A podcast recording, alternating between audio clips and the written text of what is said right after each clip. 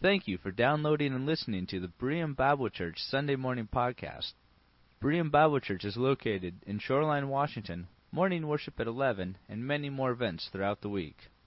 For more information, please visit our website at www.bereanshoreline.org. It's it's uh, good to be back at Berean, despite Bates's sense of humor. Um, as Pastor Jim mentioned, I I grew up here, uh, and and when I come back, I see a lot of faces I don't recognize, and that's good. I mean, that is as it, it would be pretty sad if I recognized everybody here. I left when I was 17 to go to college, and have been back for the occasional Sunday since then. So I should see a lot of people I don't recognize, and I look out and I think about about people I grew up with here at Berean who, most of whom are now with the Lord. Um, there's Ken Myers, right? And, and Wilson and Evelyn Fossey and, but, but Al and Carol are still here. Uh, Dave Kane is supposed to be in that little area where you come in the door down there. I mean, Dave Kane is supposed to be there. Um, that's all very good.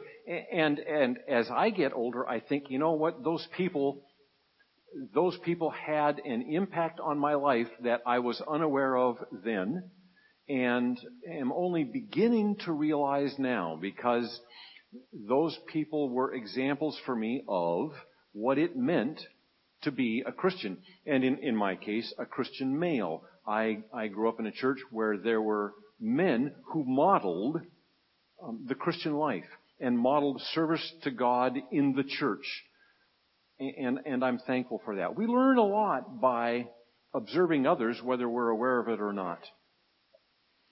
Uh, we have two wonderful sons who married two wonderful gals who are our daughters.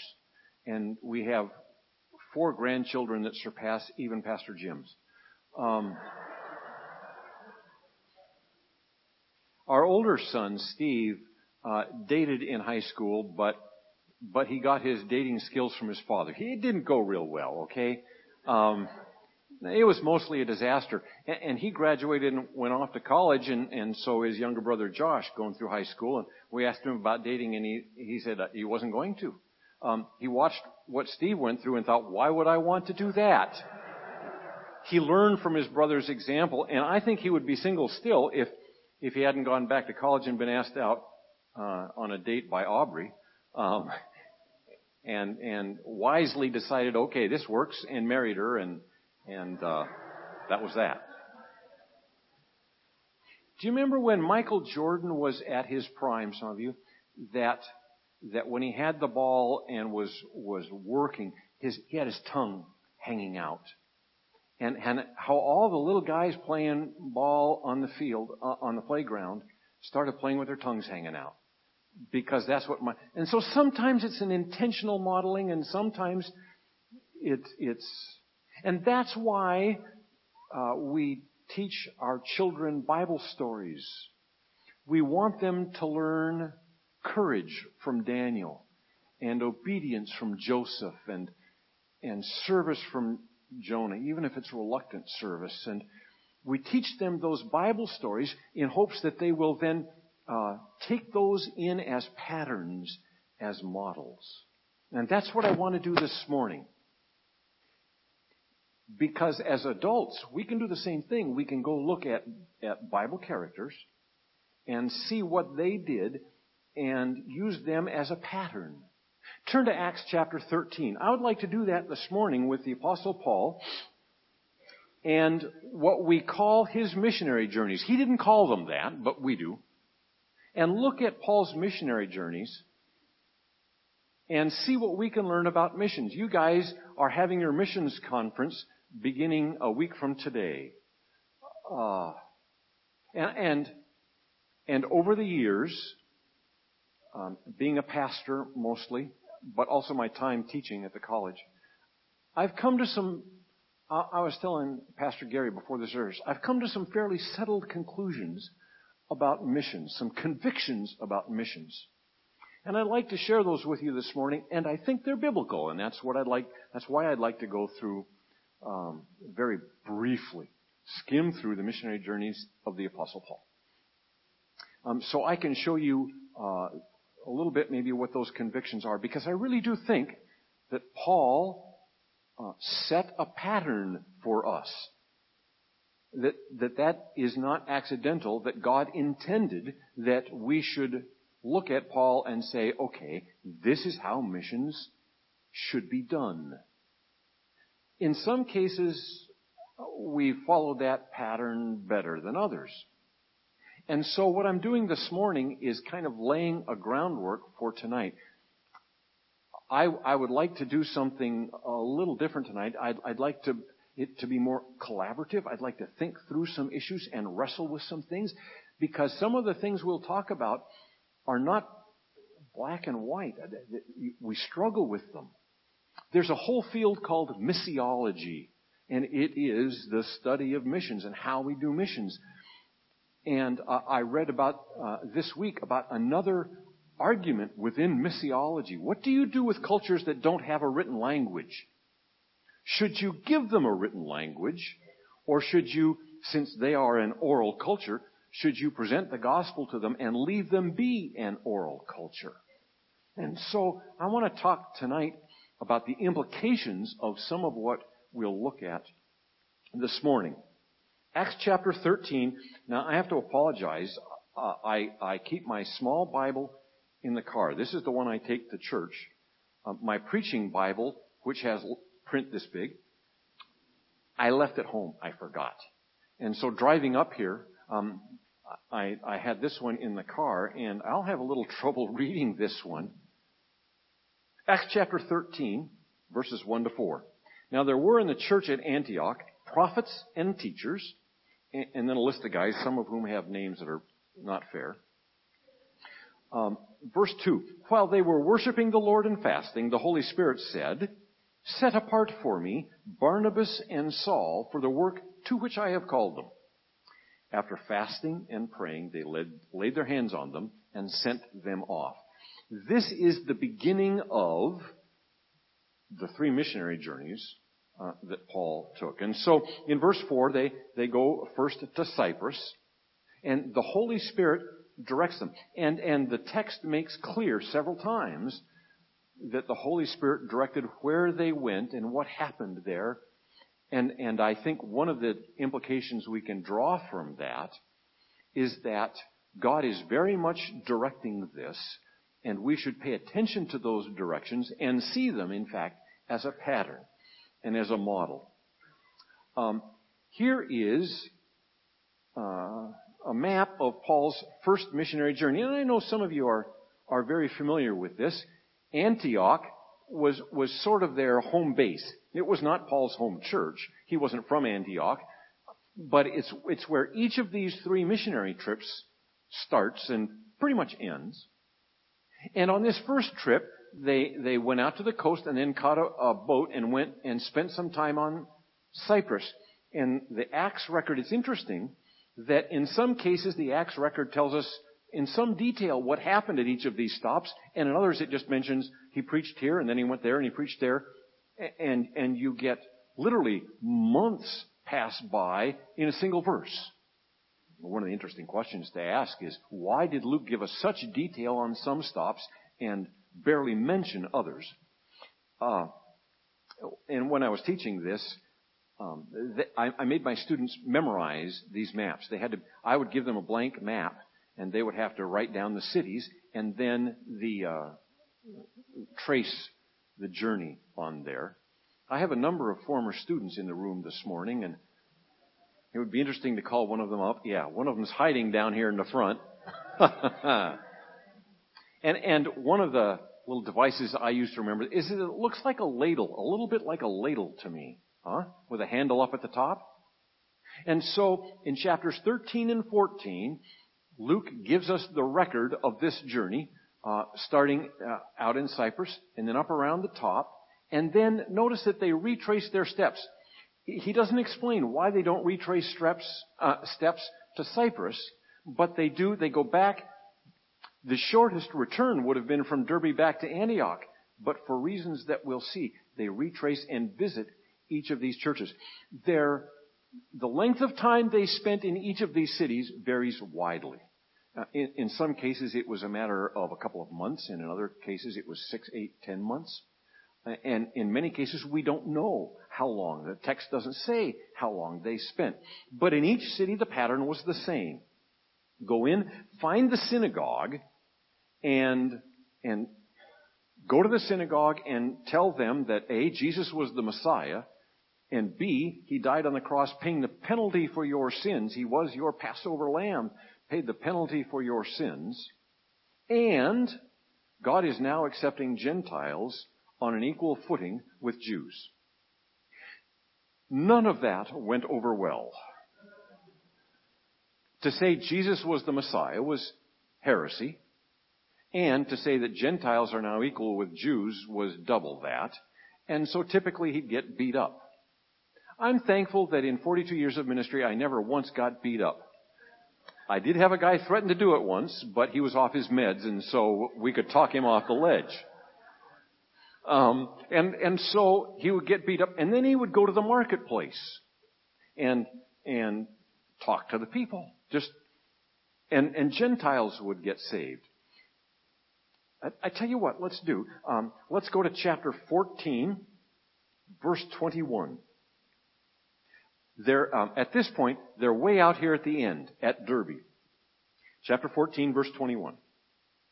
Excuse me while I find it in this little tiny print. When they had preached the gospel to that city, to Derbe, and had made many disciples, they returned to Lystra, and to Iconium, and to Antioch, strengthening the souls of the disciples, encouraging them to continue in the faith, and saying that through many tribulations we must enter the kingdom of God.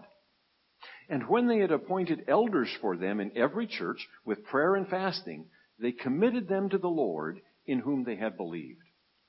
And so his pattern is to go in. I, I, I, uh, I had a professor when I was a student at, at Grace Bible College, uh, Pearl Pickett. What a wonderful man. Uh, he's long since gone to be with the Lord. And he asked us in class one day, what is the goal of missions? If someone asked you, what is the goal of missions? What would you say? And of course, very quickly and easily, the, the class answered, um, it is to uh, make Christians, make believers. No. Wrong answer. The answer is not. The goal of missions is not to see people get saved. Oh, well, that's heresy. Certainly it is. No, that is a means to an end. But it's not the end. I'm not going to tell you what it is, at least not yet. Okay? But I want you to notice that Paul establishes a pattern of going into a city, preaching the gospel, people get saved, and then he moves on. He leaves them behind. That's not very nice. Abandon them like that, but that's what he does. And then, and then he revisits them, strengthens them, encourages them, and it says, appoints elders in each church. Think how long these people have been saved. Uh, we're talking, in some cases, weeks they've been believers, and he appoints some of them to be elders. Wow.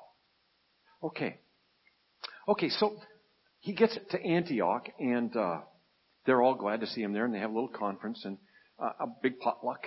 And uh, he shows his slides. The last slide is a sunset, right? And and then uh, uh, they have a couple of meetings, um, and then they, they go out on a second one. Uh, turn with me to chapter 15, verse 36. And after some days, Paul said to Barnabas, Hey, let's um, let's return and visit the brothers in every city where we proclaim the word of the Lord and, and see how they are. Now Barnabas wanted to take with them John, also called Mark. This was a, a young guy, probably in his late teens, early twenties, that they picked up on that first journey when they left. But he bailed on them. Um, somewhere in here, he bailed and, and went back to Jerusalem. He was young. Uh, he'd been raised in a wealthy home and he, he was kind of a sissy, you know? And the hardships of the trail, he didn't like that so much. And Barnabas wants to take him along, verse uh, 30, but Paul thought it best not to take him with them. One who had withdrawn from them, deserted them in Pamphylia, had not gone with them to the work. And there arose such a sharp disagreement that they uh, separated from each other. Barnabas took Mark with him and sailed away to Cyprus, but Paul chose Silas and departed, having been commended by the brothers to the grace of the Lord. And they went through Syria and Cilicia, strengthening the churches. So, here is, uh, I'm sorry, here is a picture of this second missionary journey, and Paul and uh, Silas take off because Barnabas and Mark head down to Cyprus. Paul and Silas take off and go back and visit these same churches. It's been probably about a year since they were there. They go back and visit them to see how they're doing. Uh, chapter 16, verse 6. And when they went through the region of Phrygia and Galatia, and, and that is this area right here. I don't, you probably can't see it, but that says Galatia right there. This is Phrygia and Galatia. And so they've been back and visited each of these churches that they established on the, on the first one. Uh, and when they went through the regions of Phrygia and Galatia, having been forbidden by the Holy Spirit to speak the word in Asia, don't think China, because back then, this was, well there you see, this was known as Asia. And it was their intent to go up there, but the Holy Spirit forbade them. How he did that, we don't know. Maybe he shut down the airport. No, seriously, God sometimes works through circumstances like that. We read that, we assume God said, no, you can't go there. But it might have been a travel ban. Uh, but they saw in it the work of the Holy Spirit. And when they had come up to Mysia, they attempted to go into Bithynia, but the Spirit of Jesus did not allow them. So, passing by Mysia, they went down to Troas. And so they go out to Troas, and it says down because it's all by elevation. When you're walking, you don't care north, south, east, west, you care uphill or downhill. And it was down to Troas, uh, Tro- down to Troas, because Troas is on, on the coast. Um, this is, this is really good. So passing by Mysia, they went down to Troas, and a vision appeared to Paul in the night. Can I, can I just stop for a minute? Um, there's a couple of things on TV tonight. There's a football game and, and, and then another brawl, uh, a debate. I want you to meet some people tonight. The, the passage the scripture passage this morning, how beautiful are the feet of those who carry the good news. I want you to meet some people tonight who have the most beautiful feet I've ever seen. And I want to tell you about a modern day, this is called the Macedonian call. So passing by Mysia, they went down to Troas, verse, um, verse 9, and a vision appeared to Paul in the night, a man of Macedonia standing there, urging him and saying, Come over to Macedonia and help us. And when Paul had seen the vision, immediately we sought to go into Macedonia, concluding that God had called us to preach the gospel to them. And so, uh, they, they take a boat across and they go to all these towns and do here what they had done here on the first journey. Into the synagogue, preach the gospel, get beat up, go into the marketplace, see people get saved, gather them together as a church, and leave town. Some of these places he was in, like uh, Thessalonica, he was there for about three weeks. But people got saved, got them together, made a church, and, and went on. Some of these places, Athens, he went to and, and preached, and nobody got saved, and they kind of laughed at him, and nothing happened. Nothing came of it. So far as we know, nobody got saved. Okay, leave town. Go on to Corinth. Spent a year and a half, 18 months in Corinth. That's longer than he was anywhere. And, and, well, we'll, we'll talk about that a little bit in a minute too. So, there's the second missionary journey. Now, I don't have a map of the third missionary journey. You know why? Because it looks pretty much like the second missionary journey. Because what Paul did was, on the third missionary journey, go visit all these churches, and then go visit all these churches, and then go back. That is Paul's pattern. I mean, that's what he does. Three missionary journeys all follow the same pattern. He wasn't done.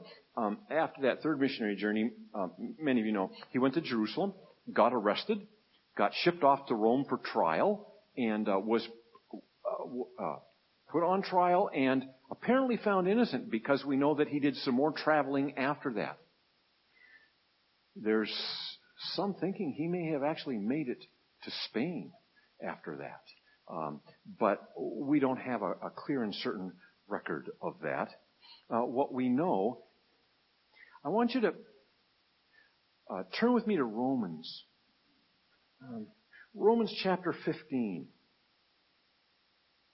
Romans chapter 15. He wrote this letter to the church in Rome. He hasn't been there yet. Somebody, we don't know who, somebody got to Rome and did what Paul did. Preached the gospel. People got saved. Started church. And, and he planted, now, he's, he's in Corinth on his third missionary journey. This is a map of the second. He's on the third. And he's going to go from here to Jerusalem and hopes from Jerusalem to get to Rome. Okay? So he's writing this from Corinth on the third missionary journey, Romans 15, verse 20. He says, and thus I make it, he's talking about, I'm, I'm, I'm going to come see you. I make it my ambition to preach the gospel, not where Christ had already been named, lest I build on someone else's foundation. But as, but as it is written, those who have never been told of him will see, and those who have never heard will understand. That was pretty easy for Paul to do because nobody had heard the gospel back then. It was all brand new. But he states as a general principle, he says, it is my goal to preach the gospel whether it's never been preached before. There was a guy uh, who died in the 90s named Ralph Winter. Uh, any of you heard of Ralph Winters? He is considered the father of missiology. He's got quite a Wikipedia article. And, and Ralph Winters, I don't know actually what got him started on this. He says we need to, we need to rethink how we're doing missions. And he's doing this back in the 60s, 70s, 80s. Uh, and, and he started this whole business of let's think critically and seriously and analytically about how we're doing missions. He's the one who came up with the term unreached people groups. An unreached people group, he said, first of all, we've got to stop thinking in terms of nations. Don't think in terms of nations. Boundaries are artificial. We don't care about nations. We care about whether or not they have uh, the gospel in their midst. Have they heard the gospel and is there a viable church there? If there is a viable church, then they're reached. Let's focus on places where Christ has never been named. There is no, there is no healthy testimony to the gospel in that culture. And that's what, this is where he got that from. Paul says, this is my goal. He says, to, to preach the gospel where it's never been heard. Um, I've actually, I've actually got this in one of our slides for tonight. It's a quote from Admiral Rickover, H. Rickover. Admiral Rickover uh, is is considered was considered is considered, he's dead now, so he was, but he is considered the father of the nuclear navy. He was the first guy to say, you know what, we should make ships that have nuclear power plants so that they don't have to refuel all the time. And that's why we do. He taught at Annapolis. He had a student once who turned in a paper, uh, and Rickover gave it a failing grade and handed it back. And the student brought it into him and said, Admiral, this is a good paper. I know it. I'm, this is a good paper. And Admiral Rickover said, You're right, it is a good paper. Not your best paper. You're capable of more. The good is the enemy of the best. That student uh, graduated from Annapolis, did his five years in the military, and then went back to the family business in Georgia. Um, the family were peanut farmers. And he went back to Georgia and raised peanuts. Ended up running and getting elected as governor of Georgia and went from governor of Georgia to the White House. His name was Jimmy Carter. Now, whatever you think of him as a president, and I don't think he was much of a president, but he wrote a book And the title of his book was The Good is the Enemy of the Best. There's some real truth there. They see that saying stuck with him. And he determined that from then on, he wasn't going to sacrifice the best for the good. I think Paul teaches us by model something that, another term that Dr. Ralph Winters coined, and that is the indigenous church. That missions can do lots of things which are good, but the best is the establishment of the indigenous church. Uh, Pastor Jim said we moved to Eugene. We actually live outside of Elmira. Elmira, Oregon is an unincorporated town that has three businesses and a stop sign. And we live outside of the metropolis of Elmira. We moved there a week, a year ago this coming Wednesday. We moved there October 12th of last year to three acres with a creek running through it and, uh, and old growth Douglas fir trees. And, and we just loved it because right now our goal is to build a tiny house. Um, but right now we're living in a white trash single wide um, that was built in the 70s, and we fixed it up a little bit. And what do you need? You know, we got a roof and a toilet flushes down, and that pretty much takes care of it. And we love looking out and seeing. We're in the middle of a forest, and you look out, and all you see is trees, and then you see forest floor out the front door, out the back door. Uh, it's just gorgeous. Except about six months ago, I learned about something called the engraver beetle. The engraver beetle is, is a little tiny thing that burrows through the bark and gets into the cambium and eats the cambium. And once it's eat the cambium all the way around the tree, it's called girdling the tree. And the tree doesn't have any way to get nutrients up and down. And the tree dies. And it takes between one and two years for a tree to die. And what we didn't realize when we moved there a year ago is that there were a bunch of engraver beetles in those trees. We got a little hot spot of infestation. And, um, and so I had repeated visits from the Oregon State Department of Forestry. I'm on a first name basis with, with Robin. Um, I, yeah, and, and we had, uh, fish and wildlife out. We had the state entomologist out to look at our situation. And two months ago, we had to have about 60, uh, fir trees taken out because they were going to die and and fall on our single wide, and that didn't seem like a very good idea. I've learned a whole bunch more about bugs and timber than I ever wanted to know. And because a logging operation of that size involves a D7 Caterpillar and a huge track backhoe, it pretty much makes a mess. Um, turns it into bare ground. I mean bare. I mean like this carpet brown. Nothing. Now here we are about six weeks later, and there's little bits of green starting to show up. Unfortunately, I learned from Robin that the green that's showing up are wild blackberries.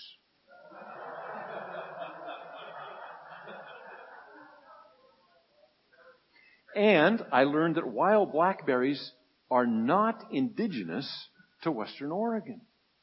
They're not native to Western Oregon. The sword ferns are indigenous. The Douglas fir trees are indigenous. The wild blackberries are an invasive species. Okay? You understand then that indigenous, it belongs there. It's homegrown. That is its native environment. And Ralph Winter says, the apostle Paul teaches us that the goal of missions is the establishment of indigenous churches. Everything else is not.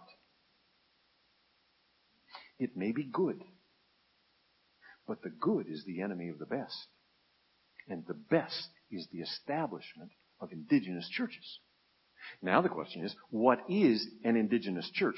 And, and, uh, and Ralph said that the indigenous church is first of all self-governing. Paul appointed elders in each church. And so the missionaries don't run the church. The people run the church. It is self-governing. Well, uh, secondly, it, I, I, just, uh, second, I stu- stuttered. Um, it is, it is self-supporting. At whatever economic level those people live, that's the economic level that the church should be at.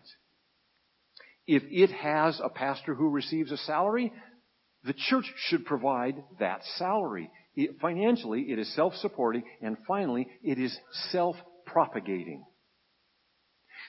It reproduces like those blackberries, which are an invasive species. It, and, and so what you do is you plant a church, uh, like he did, you go back and visit that church and, and let's see how they're doing and strengthen them. And maybe you write letters to them or do whatever else Paul did.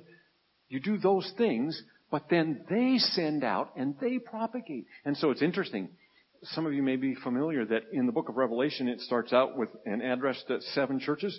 If you plot those on a map, they are in a semicircle around the city of Ephesus that Paul planted a church in Ephesus, and then they planted these churches in the area around them. They were self-propagating. Now, we're going to talk more about what is an indigenous church tonight because there's a whole lot more interesting stuff involved. But that is the goal of missions.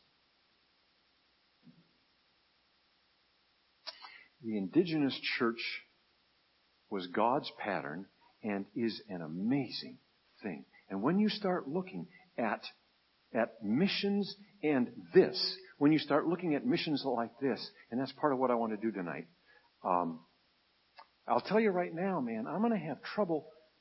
I'm going to have trouble with my emotions tonight. True confession. I haven't always been a big fan of missions and missionary conferences. I'm sorry. Um, I never really liked missionary conferences. Because, first of all, you got to go to all those meetings at church, okay? And, and when you're a teenager, you don't want to go to all those meetings at church.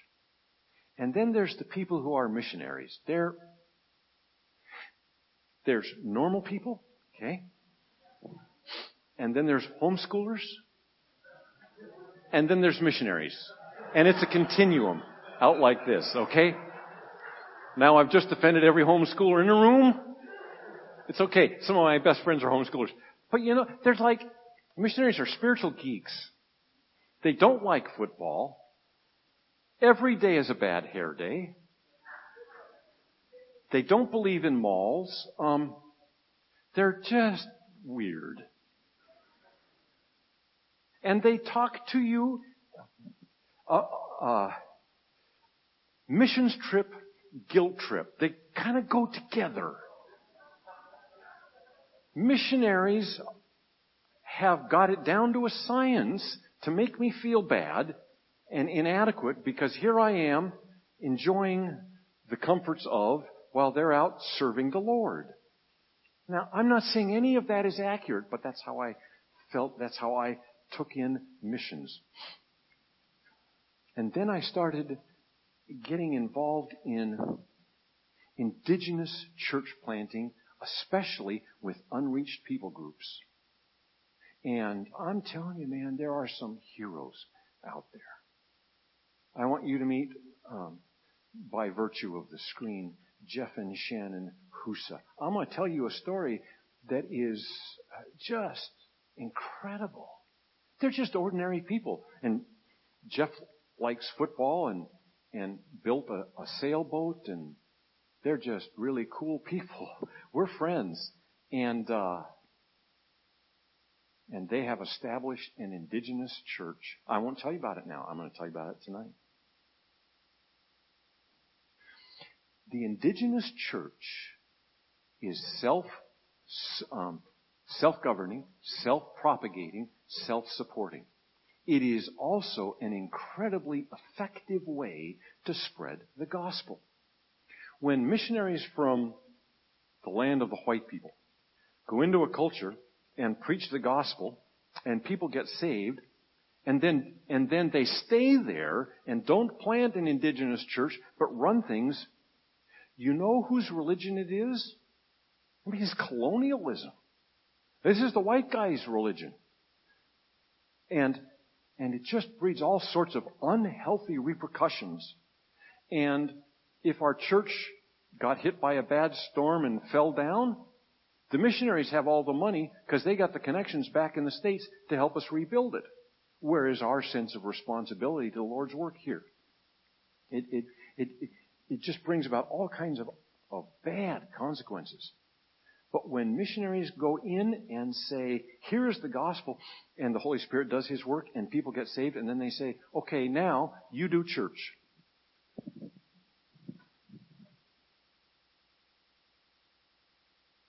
Sometimes they make a mess of it.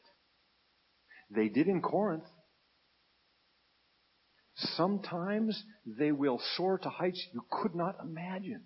Paul spent three weeks in Thessalonica, and within six months, those people were standing up and being martyred for their faith.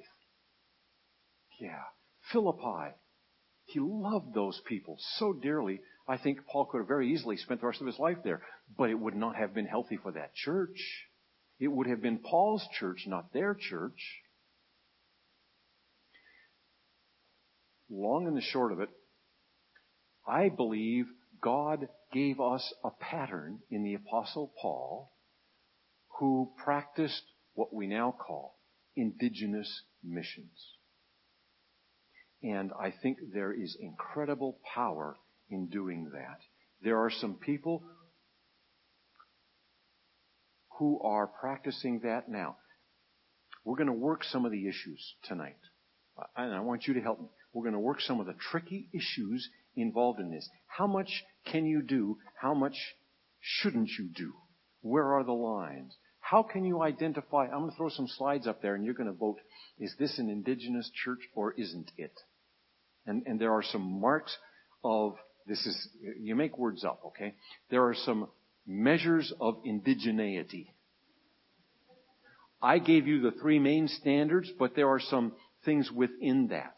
And, and we'll throw up, and, and you're going to say, yes, that's it. No, that's, uh, okay.